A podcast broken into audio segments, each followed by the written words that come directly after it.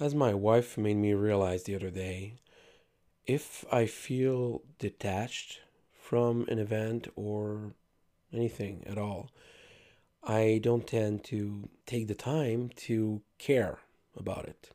For example, I didn't see the need for the renovations in the house as much as uh, well as much as now. Now I see it more, but still, I I need to um, I, need, I need to take care of that. But I still need to feel a bit more like being like being part of it, or just as it affects me. I, I don't know. I don't know. It's weird. Just that I focus a lot more on my work than on the work that needs to be done in the house. It's not like I don't do anything, but I don't tend to focus more on that. And lately, for the uh, since I started to do more cleanup in the house, I feel more connected.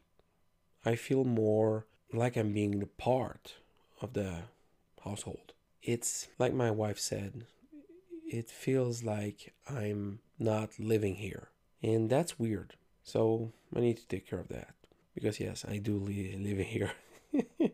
I guess because a lot of uh, all the work that needs to be done in the house was so delegated to the kids and my wife that I don't feel like I'm needed in those tasks. And it's not like I don't know how, just that I focus more on the tasks that can provide provide us money, I guess. That can that can be that can lead to us having money. Maybe because I don't see the value in the tasks or because it won't give me something in return. When in fact, when you think about it, cleaning up is a reward in itself because after that you, you feel less cluttered and you feel you feel with uh, your, your mind is clearer.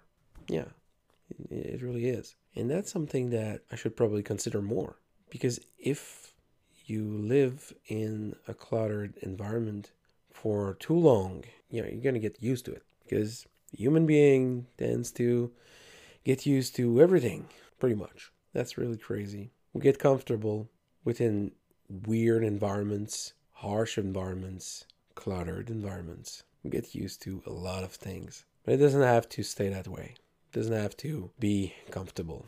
Speaking of getting used to, I'm getting used to getting up at a certain hour during the week for the weekdays and during the weekend. I don't I feels like I don't wake up on time or I just feel disconnected from the weekend. And it's it's annoying. It's annoying because this morning I was supposed to go help a friend at nine o'clock, and my wife woke me up at nine nine ten, and yeah, that's a problem because I said I would be there, and I wasn't just because I I didn't feel like I needed to get up, even though I knew I knew I had to be there for nine o'clock, and I woke up at seven as well, but just stayed in the bed.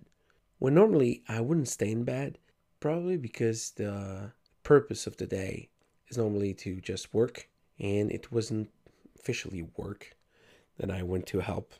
Well, at the end of the day, it was, but at first it didn't. I didn't think of it as work. So maybe it's a matter of getting the importance of each task prioritized and refocus on what's needed. That's it for me today. Till tomorrow. Ciao.